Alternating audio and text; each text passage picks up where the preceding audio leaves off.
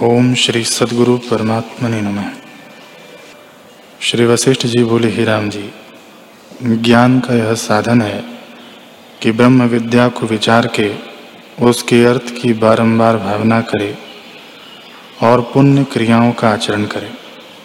इससे भिन्न ज्ञान का कोई साधन नहीं। इसी से ज्ञान की प्राप्ति होती है।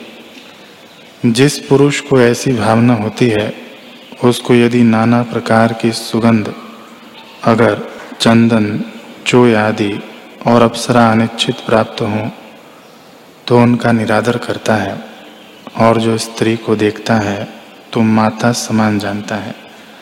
पराय धन को पत्थर के बट्टे समान देखकर वांछा नहीं करता और सब प्राणियों पर दया करता है। जैसे अपने सुख को प्रसन्न करने वाला और दुख को अनिष्ट जानता है, वैसे ही और को भी अपने सदृश जानकर सुख देता है, दुख किसी को नहीं देता। इस प्रकार वह पुण्य कर्म करता रहता है। सतशास्त्रों की अर्थ का अभ्यास करता है और सर्वदा असंग रहता है।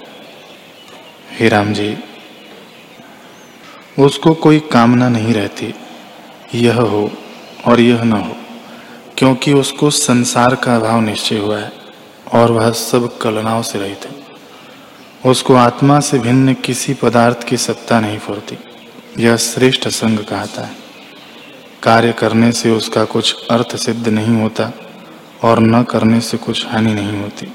वह सर्वदा असंग है और संसार में कभी नहीं डूबता, क्योंकि वह तो संसार समुद्र के पार हुआ है।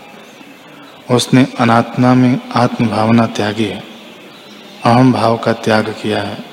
इष्ट अनिष्ट रूप जितने पदार्थ हैं, उनके सुख दुख की वेदना उसे नहीं फूरती, और वह सदा मौन रूप है।